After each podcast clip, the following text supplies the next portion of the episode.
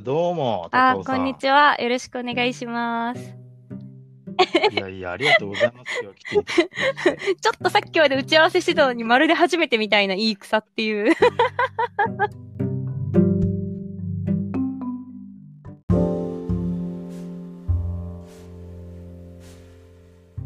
あのーまず、もう、初めましてというわ言うよ言うよりは、その、ご自身で自己紹介をしていただきたいんですよ。簡単にで構わないいので。きなり？うん、いきなりだな。はい。わかりました。OK です。はい。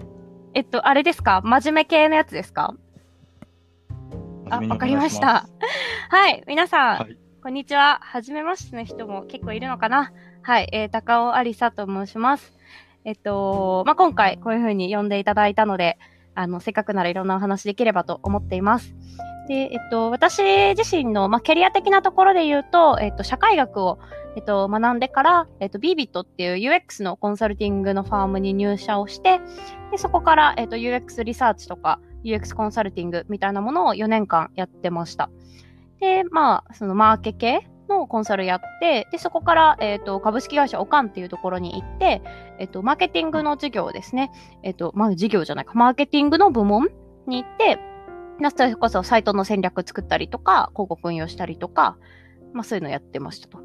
で、えっ、と、2019年の11月からかな。えっ、と、今いるナイル株式会社というところで、えっと、デジタルマーケティングの事業部で事業部人事、採用とか研修とか、あとなんか最近たまになんかウェビナーとかめっちゃやったりとか、なんかそういうことをやってる人間です。今社会人な7年目とかなのかな？はい。そんな感じです。今日はよろしくお願いします。はい。お願いします。ちなみに真面目じゃないえ、真面目じゃない方？いや、真面目じゃない方は、なんか趣味の話とかですかね？なんか趣味、趣味は、あの、なんかマッチングアプリ実況とパン屋巡りとイベント実況をやってます。はい。気になるパキラーワードというかパワーワード盛りだったんですけども、あそうですね、僕がそのお声掛けしたさせていただいたきっかけの一つも、ズーム合コン楽しかった話じゃないですけど、そんなあのツイートを拝見して絡ませていただいたっていうのは大きかったので、もちろんあの今までのそのいろんな情報の発信はツイッターとかで眺めてはいましたけど、まずそこで食いついてしまった僕がいるってことだけはまずあの皆さんにああ、じゃあもう本当にね、あの、よかったです。ああいうくだらないことつぶやいてみて。ですね。真面目ばかりが、あの、すべてじゃないというか、そのやっぱ人間味あふれるツイートをされているのでそこで興味を持たせていただいた次第でございます。もちろん、そのキャリアの部分とかめちゃくちゃ気になるポイントなので、今日はちょっと両面、プライベートのこと、まあ、ビジネス系のことを踏まえてお話聞いていきたいなと思います。よろしくお願いします。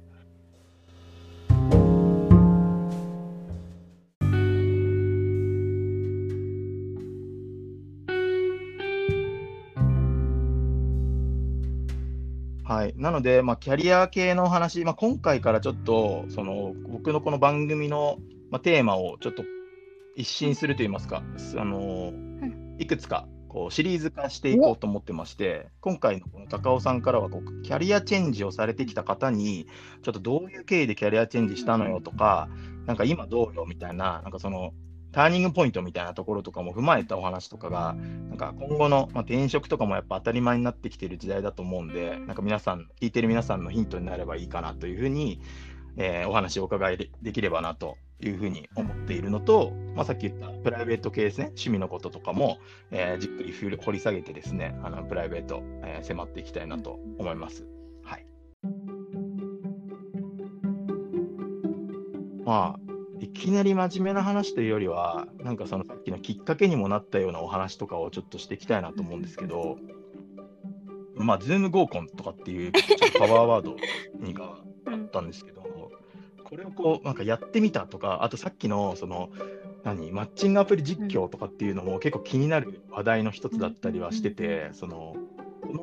隔離時代って僕勝手に呼んでるんですけど、隔離時代で、そういう、まあ、恋愛事情とかをアップデートするじゃないですけど、なんかどういう取り組みをご自身がされてるのかとか、まあ別に恋愛じゃないかもしれないですけど、マッチングアプリをどう活用しているのかみたいなところのエピソードをお聞かせいただけれあ、ばなと思いわかりまし。た。じゃあ、そのはい。2つですよね。えっと、まあ、前提として、あ、普通にこれやってるのは彼氏がいないからなんですけど、なんか、はい。私彼氏いないの。10年ぶりとかなんですね。で、あそう、だから高校生ぐらいの時から、なんとなくずっといる、なんか誰かしらいる感じで、で、なんか、あの、あの、去年の末ぐらいに元彼と別れて、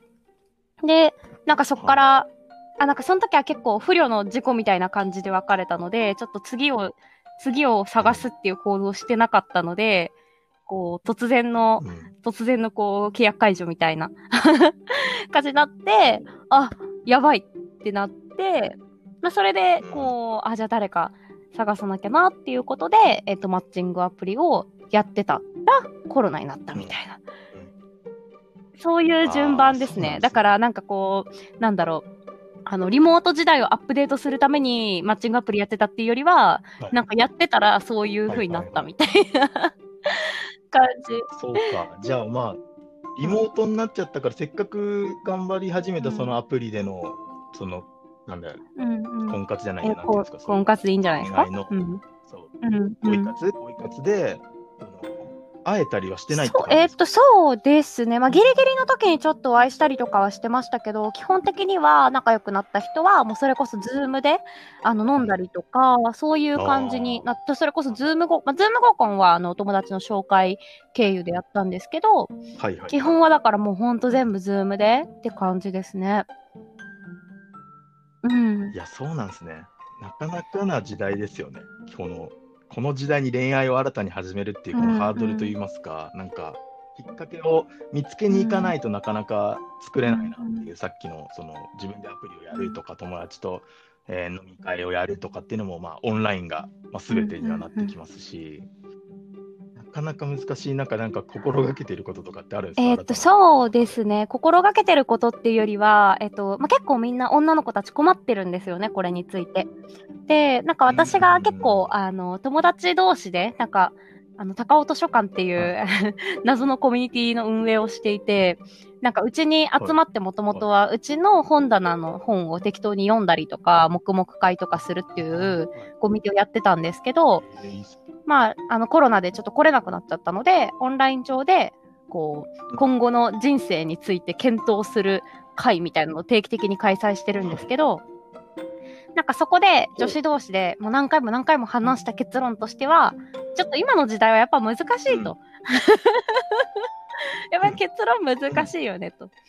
で、まあやっぱり新規に会う人と、やっぱその最後、まあその、じゃあお付き合いするところを100としたときに、じゃあリモート化でどこまでいけるのかっていうのを考えたときに、まあこう信頼関係の情勢ぐらいまではいけるかもしれないが、まあお付き合いするかどうかを決めるところまではやっぱりいけないんじゃないかっていう結論になり、まあなので、えっと、うん二つあって、一つは、まあ一回でも会ったことある人で、こう、か まあそれをこうマーケティング的には過去リードを漁るっていうんですけど、あの過去リードにアプローチするか、まあ今の時期は諦めるかの二択なんじゃないかっていうので、私の界隈では結論づきました。うん。じゃあ、土新規を狙うってことは、まあ、まあないんですね。そのなので、私はその結論を受けて、マッチングアプリの運用目標ははい、仲良くなる。まあ、その、まあ、このコロコロナが明けたりとかして、まあ、会えたりとか、まあ、するようになった時に、まあ、もしかしたら進行する可能性はあるが、まあ、今のところは、まあ、その、まあ、なんだろうな、話が、まあ、ちゃんとできる人かとか、なんか、面白いことしてるかとか、なんかそういう、まあ、普通に人として仲良くするみたいなところを目標に変えてやってるって感じですね。なるほど確かに目標設定が結構重要っすね。その会う、今までだったら多分会ってうんデートをするっていうのが結構、でうん。積み重ねていくっていううんストーリーだったと思うんですけど、それができないから、まずは仲良くなるんあですね、オンライン上も含めて。例えば私だったら、それこそ一回ズームで、ズーム飲みとかした人だったら、例えばツイッターのアカウントを教えて、はもうなんかそうするとまあ日常的に接点取れなくもないので、まあなんかそういう風にしたりとか、うんうんうんまあそういう継続的な関係性が作れる人は作るみたいな感じですね。うん。確かに。なんか、その、マッチングアプリの中で結構匿名じゃないにせよ、そういううん SNS とかを、その、おかんうんアカウント教えてって言ったときに、抵抗ってないんですかね、その相手の方は。私、あ、私自身は全くないですね。全然初見の人でも教えちゃいます。うん。なぜなら、SNS も、あごめんなさい SNS も結構、もう、なんていうか、こう、まあ、公開してるんで、鍵かけずに。まあ、かなり、はいうん、そうそう、かなりパブリックなものだと思ってるので、全然誰に教えても問題ないって思ってます。そうか。いや、なんか相手の方が、うんそのやってないとか、あんまりその、オフィシャルな発信をされてない人もいるじゃないですか、中にはその SNS をうまく活用、その実名でやられてないとか、っていう場合だとなかなか進展しにくそうですね。なんで、えっと、目的は、私は別にその人のアカウント見たいとか全然ないので、まあ、なんか興味があれば勝手に見てね、みたいな。なんそういうことか、じゃあ自分のを教えて、なんとなく知ってもらうみたいなことのあ、方そうです、そうです。だから相手にジャッジしてもらうってことですね。あ、この人無理だって思ったら、もう別に距離を取っていただいていいし、そう。まあなんか確か、にまあリトマス試験紙みたいな感じですかね。はい。はいはいはい。うん、あ、うんめちゃ。くちゃわかりやすいかも、それ。なんかそうか、じゃあ1対1の関係というよりは1対 N っぽい感じで、SNS で見てもらうって感じなんですね、みんな、他の世の男性陣というかこあ、そうです、そうです。まあなんかこういう人となりですよってことが分かると、まあより、まあこう、個人でマッチングの精度を高めてくれって感じですね。はい。いや、なるほど。これはちょっといい。あ、本当ですか？すね私の場合結構その自分の思想とかやってることとか、興味関心とかがすごい如実にタイムラインに出るので、まあ無理なら無理だし、うん。無理なら早めに無理って分かった方がいいなって思ってて、なんか付き合ってから後で、はいい、や、なんかこういうの無理だわ、みたいに言われると、いや、知らんがな、みたいな。な。そうそう。だから、先に、いや、こういうことを考えてる人ですよっていうのが分かった方が、ミスマッチが少ないかなとは思います。いや、めちゃくちゃ興味深いというか、本当にマーケティングやってるんですよ、この中でね。あれですよ、あの、あのマーケティングっていうのは多分ライフタイムバリューのこう、増加みたいな。契約後ですねはい率っていうか、そうですね。はい。契約後の、そういうことですね。いや、面白いです。じゃあ、そういううん、高尾さんの周りの女子も、そうのん、高尾さんが、そういう話を皆さんにして、なるほどね、みたいな感じで取り入れてる方も増えてきたんですよ、その SNS で。いや、さすがにいないんじゃないですか。なんかやっぱり、なんかそこまでこう、自分のことをオープンに発信する人ってやっぱりまだそんなに多くないし、うん。まあメリットがそんなにないですよね。確かにね。うん。リスクもありますもんね。うん怖さもありますしね。なるほどね。いや、オンライン合コンっていうのもね、めちゃくちゃ楽しそうだなと思いつつも、なかなかこう、しようっていう思える相手というか、ししてもらいいただける、組んでいただける相手がいないそうなんので。ですか。なかなかえ、でも一緒ですよ。普通にあの友達に、なんか誰かいい人いない合コンしようよっていうのと同じじゃないですか？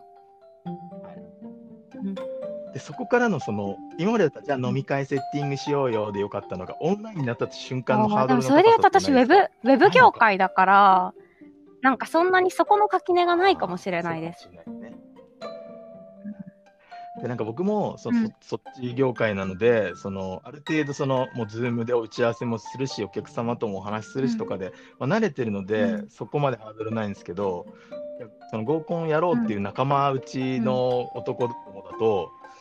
そういう環境にいない仕事だったりする人もいるのでなんかやっぱりリテ、うんうんうん IT リテラシーの問題なのか、まあ、LINE ギリギリ使えるビデオ通話ギリギリできるぐらいの感じだったりするので、なんかね、その、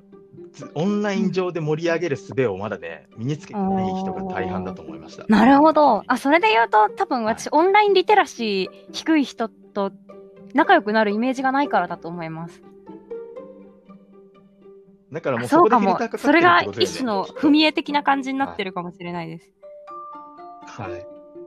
そう、だから僕は結構、あの、啓蒙してますよ。あの、お今の時代もここからオンラインで受けるうん術を持ってないと、あの、いくらイケメンでも勝てないかもしれないっていうのを、啓蒙していろいろでも、実際、この、はいこの前やったズーム合コンは、結構小難しい話するの好きな人たちだったから、なんか例えば、なんかオンラインで合コンをするということは今後浸透するだろうかみたいな話とかできたけど、なんか通常の合コンみたいな、王様ゲームイエーイみたいな感じだったら無理だったと思います。はいうんそうですね。だから、ある程度一つトークテーマを決めたなんかパネルディスカッションみたいな延長になった方が、なんかまあ、そうかもしれないです。共通の関心事があるとかだったら、すごい盛り上がると思います。キャリアとか、なんか、なんでもいいんですけど、なんかウェブマーケティングでもいいし、うん。そうですね。あと、まあ、ゲームも多分そのオンライン、ズームとかそういうオンライン上で盛り上がるタイプのゲームをちょっと開発していく必要があるかなとは思ってて、なんかこう、AB テストゲームじゃないですけど、なんかその格付けチェックの。をみんなでやるみたいなのとかを、えー試しで一、回参加したことがあって、それはめちゃくちゃ盛り上がってました。うん合コンっていう文脈じゃないですけど、あのーうんその一人のホストの方が、A と B でどっちが高級なバッグだと思いますか、うんみたいなのを画像で見せて、みんなで、あの、A だと、A が高級だと思ったら画面オフみたいな感じで、せーのでやる。それこそズームだったら仮想背景が使えるから、なんか例えば丸だと思った人は赤みたいなのとか仮想背景で変えてとかやるとちょっと楽しいかもですね。うん。楽しそうですね。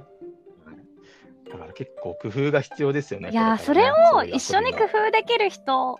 だと仲良くできそうな感じしますよね。なんか。うんいいですね。なんかちょっとやってみたいんで。えじゃあやりましょう、やりましょう。ズーム合コンパート2。はいはい。はい。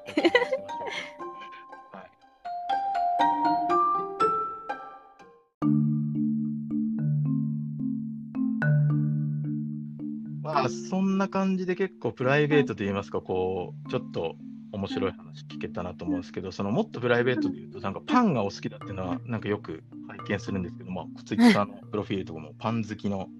はいはいっていう。ふうに書いてるんで、パン好きになってなんかね、それよく聞かれ、昨日も誰かに聞かれたんですけど、なんかパンが好きになったきっかけあんまり覚えてなくって、あ、一回スタンド FM で話したのかな。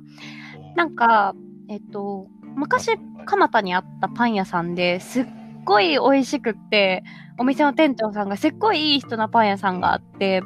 おそらくそこに行ってからも決定的にパン好きになった感じですね。もともとなんか、もうそれこそ幼少期から、まあ、パンを食べる習慣はあって、まあ、いろんなパン屋さん行ったりとかしてたんですけど、まあ、そこで結構本格的にパンとはみたいなことを考え始めたかもしれないです。じゃあその一つのパン屋さん、うん。パンのその職人さんそうなんです。なんか、すごくて、本当にすごくて、そこ店長さんが、なんかワシントン大学の心理学系のとこ、ワシントン大学かな？なんか卒業してて、で、なんかアメリカのベーグルの味が忘れられなくて自分で作ろうみたいな。なんかあんまそういうの売ってないから自分で作ろうみたいな。えー。で、なんか、あのー、2児の母なんですけど、すごい物腰柔らかくて、で、めっちゃすごい学歴なのに全然ひけらかさなくて、で、まあ、職人き、肩着みたいな感じで、すごいこう愛情を持ってお客さんにもパンにも向き合ってる方だったんですよね。で、なんか自分はどっちかっていうと、うんまあそれこそコンサルとか就活で受けてたし、どっちかっていうとこうロジカルとか、なんかこう、はいより高みを目指すとか、うそういう方に、の世界にさらされてたから、なんかそこが、なんか、なんだろうな。なんかそういう世界もあるんやなって思ったっていうのがあって、で、そこから調べていったら結構パン屋さんって本当にそれぞれこだわりがあって、うん、なんか酵母との向き合い方とか、まあお客さんとの接し方とか、なんかそういう目線で、私社会学なんですけど、そういう目線でやっぱパン屋さんとかパンとかと向き合うと、すっごい面白いなって思って、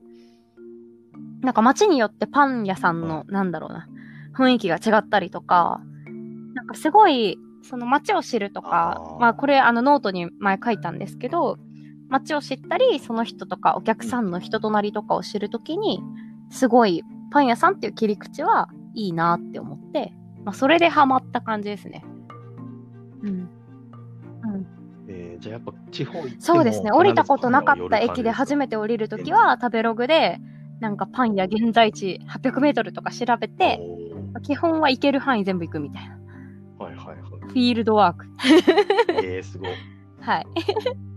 いやー、はいい、いですね。なるほどね。えで、実際その店主とまあ仲良くなるパターンもあるそうです。ってことですよなんかすごい優しい感じの人とかだと仲良くなることもありますね。ああ、しますね。するからあんまり仲良くなれなくって。うん、だからその蒲田の、あのところはすごいアットホームだったし、何回も通ってたから、あ、そうそう、もうだから本当にプライベートで普通にお茶したりとかもできるぐらいの関係になって、そう。親より自分の相談してるみたい。えー、あ、そう、お母さんぐらいの年年齢の方で。そう。うん。なるほどね。うん。いや、いいっすね。パン確かに僕も好きだけど、そんなにうんどこどこのとかまで詳しくはないから、町パン屋っていうなんか、あそうなんです町中華とか聞くけどでもこれ意外と面白いのは、うん街のパン屋意外と商店街の理なんか理事長とかだったりとか、街を牛耳ってるケースがあるんですよね。はい、あの給食とかにパン出してるとことかだと、結構店主の人がそう幅を利かせてたりするケースもあって、はいはいやーそうです面白いな。そうパンを通して街を見るってことですね。面白いこと聞きました。いいですね。ありがとうございます。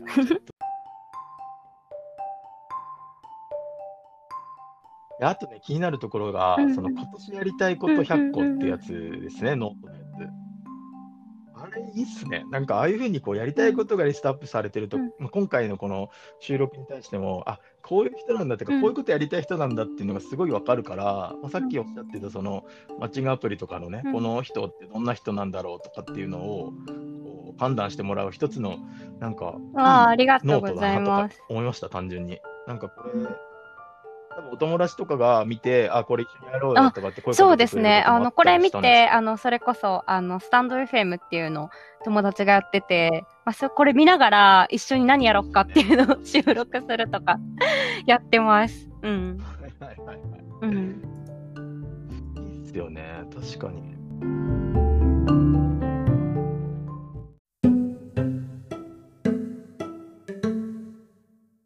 なんか朝活の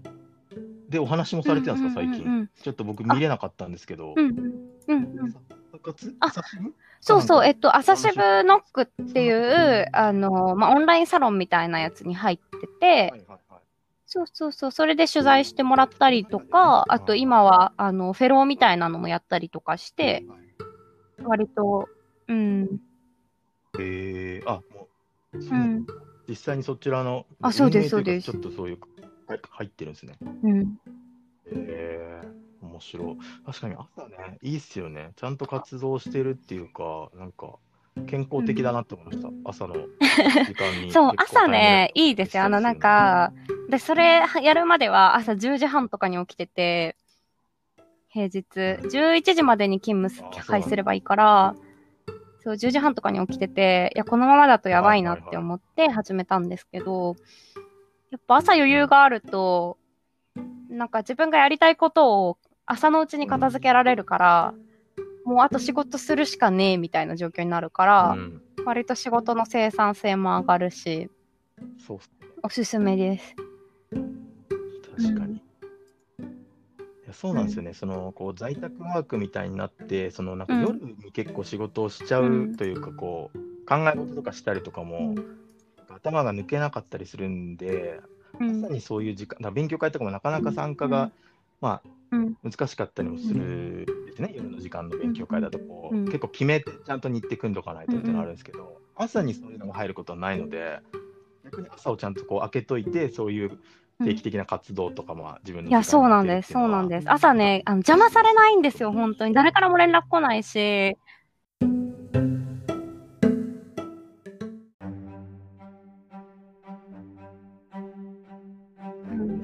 酒飲みながら、まあ、こうやってオンラインでつなぐとか、うんなんかそういう方うが、ん、いや、そうなんですよ。もう自堕落ななんで、朝のまだリソースが余ってるうちじゃないとできないから。うん。ね、ねぜひぜひ一緒にやりましょれは皆さん参考になるかもしれませんね。う。いえいえ。はい。ありがとうございます。はい。なんで、まあ、前回ね、この副業研究家の西村さんという方にゲストに来ていただいたりもしてたので、うんあの方もこう朝朝活系をやられてる方なので、なんかこう、高尾さん関連してるのかなと思って、今ちょっと聞こうかなと思ったんですけど。えっと、あ、そう、西村さんは、うんこの前なんか、あの、ユニークのイベントというか、あの、出させていただいたんですけど、はいはいはい。なんか、なんだっけ、なんか、こう、ライフストーリー喋るイベントみたいな。あ、そうそう、この前収録っていうか出させてもらって、うね。もうすぐ記事出るかなっていう感じなんですけど、うん、なんか、なんてだろう。なんか、友達がたまたまその番組に出てて、で私がそれ聞きに行って、でそしたら友達にノリで、はいはいはいえ、じゃあ次高尾さんやんなよって言われて、うん。え、マジっすか？みたいな。あ、そうそうそうそう。あ、そういうリレー形式だったんですね。えー、あじゃあそこまでその西村さんとの面識がもともとあったっていうよりは、リスナーで言ったらあ、、そう、もともとでもずっと西村さんのことは存じ上げてて、あの、一社目の時に、あの、セミナーしに来てくれたりとかしてたんで、私はめっちゃ全然知ってて、うん。そうなんです。えーそうなんですね。うん。いや、なのでまあ、こう、ゲストが、確かにちょっと関連してるなって勝手にちょっと思ってたので、なんかいいタイミングでこう、連鎖が生まれてるなって、ちょっと自分でこう、いいブッキングしたなってちょっと思ってたんですけど、そういう感じだったんですね。うん。はい、わかりました。ありがとうございます。ちょっとね、うんやっぱりなかなかね、うん。話し足りないですけど、お時間がね、来てしまったんで、うん。はい。うんなんでちょっと今日は、えー、と1本目ということで、そのある程度こう今聞いていただいた皆さん、高尾さんのこと分かってきたんじゃないかなって思うので、うん2本目にね、次の2本目にに対しては、もっとはいはいね、まあ、本題であるこうキャリアの深掘りみたいなところをね、そのもしかしたらユニークで存分喋っちゃった話かもしれないですけど、ちょっ。とお聞かせいただければなと思っておりますので。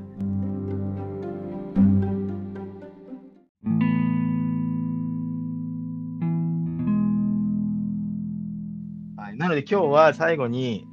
あのおすすめの一曲っていうのをね、ちょっとラジオっぽく、お届けしたいなと思ってまして、一曲選んできていただきましたはいね。。じゃあ、紹介させていただきます。えっと、おすすめの一曲は、えっと、ゆずの、はい。えっと、少年っていう曲です。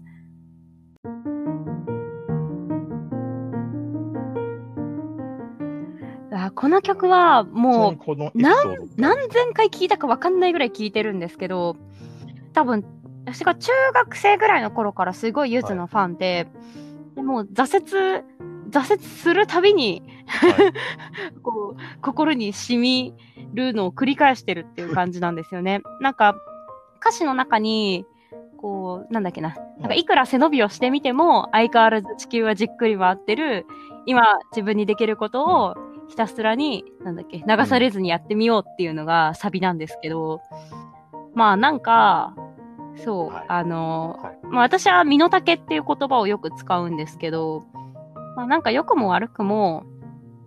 まあ、うんうん。なんか、自分が大きく変わるとか、明日生まれ変わるとかってないじゃないですか。まあ、だから、まあ今、ちゃんと自分が目の前にあることをやっていくっていうスタンスって、まあその焦ったりとか落ち込んだりしてる時こそ大事だなって思ってて、まあだからそれがすごくそういう曲だなって思ってるので、すごいずっと勇気づけられてるなって思います。うん。確かにこれ、この後聞いていただくんですけど、うん僕も久しぶりにこう、ゆず引っ張り出して聞いたんですけど、いやめっちゃわかるこの曲が入ってるアルバムが一番好きなんですよ、僕。ゆずいったかな？ゆゆずもとかな？どっちだろう？うん。ずゆず一家でしたっけ？ゆず園とかも好きなんですけど、はいい、やー、いいですよね。一そう、初期。時代なので、いや、エモいですよね。なんか、エモくなってました、さっきまで。うんはいはい全部歌えるし、うんもう全部カラオケで歌えるぐらいの感じで聴き込んでたので、で、なんかしかも、この少年って僕大好きだったネプチューンが途中で入ってるんですよ。コントみたいな感じで。そうなんですよ。あれとかも好きで、もう聞いてました。はい。この後皆さんに聞いていただいて、今日はお別れしたいと思います。改めてじゃあ、はいえー曲紹介をはいして、。じゃあ、ゆずで少年。よろしくお願いします。はい。はい、ありがとうございました。ありがとうございました。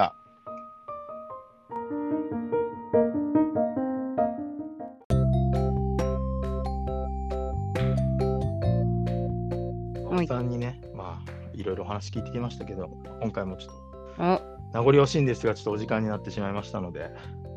はいこの。辺りでお別れにしたいと思うんですけど、最後に、告知させてくれるタイプのラジオなんですね。はい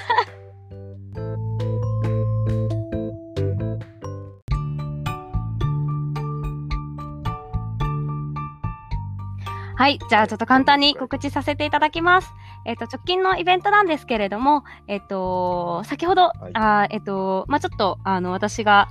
出させていただくイベントで、えっ、と、クリードというところがやっている、えっ、と、クリードナルニワトークというものに、えっ、と、出演が決定しました。えっと、日程は、ありがとうございます。日程は6月10日水曜日のお9時から10ありがとうござい時の1時間です。で、テーマは、未経験から転職で人事になるにはっていうテーマなので、もし、あの、今未経験だけど、なんか転職する方法を知りたいなっていうふうにお考えの方いらっしゃれば、ぜひ聞きに来てください。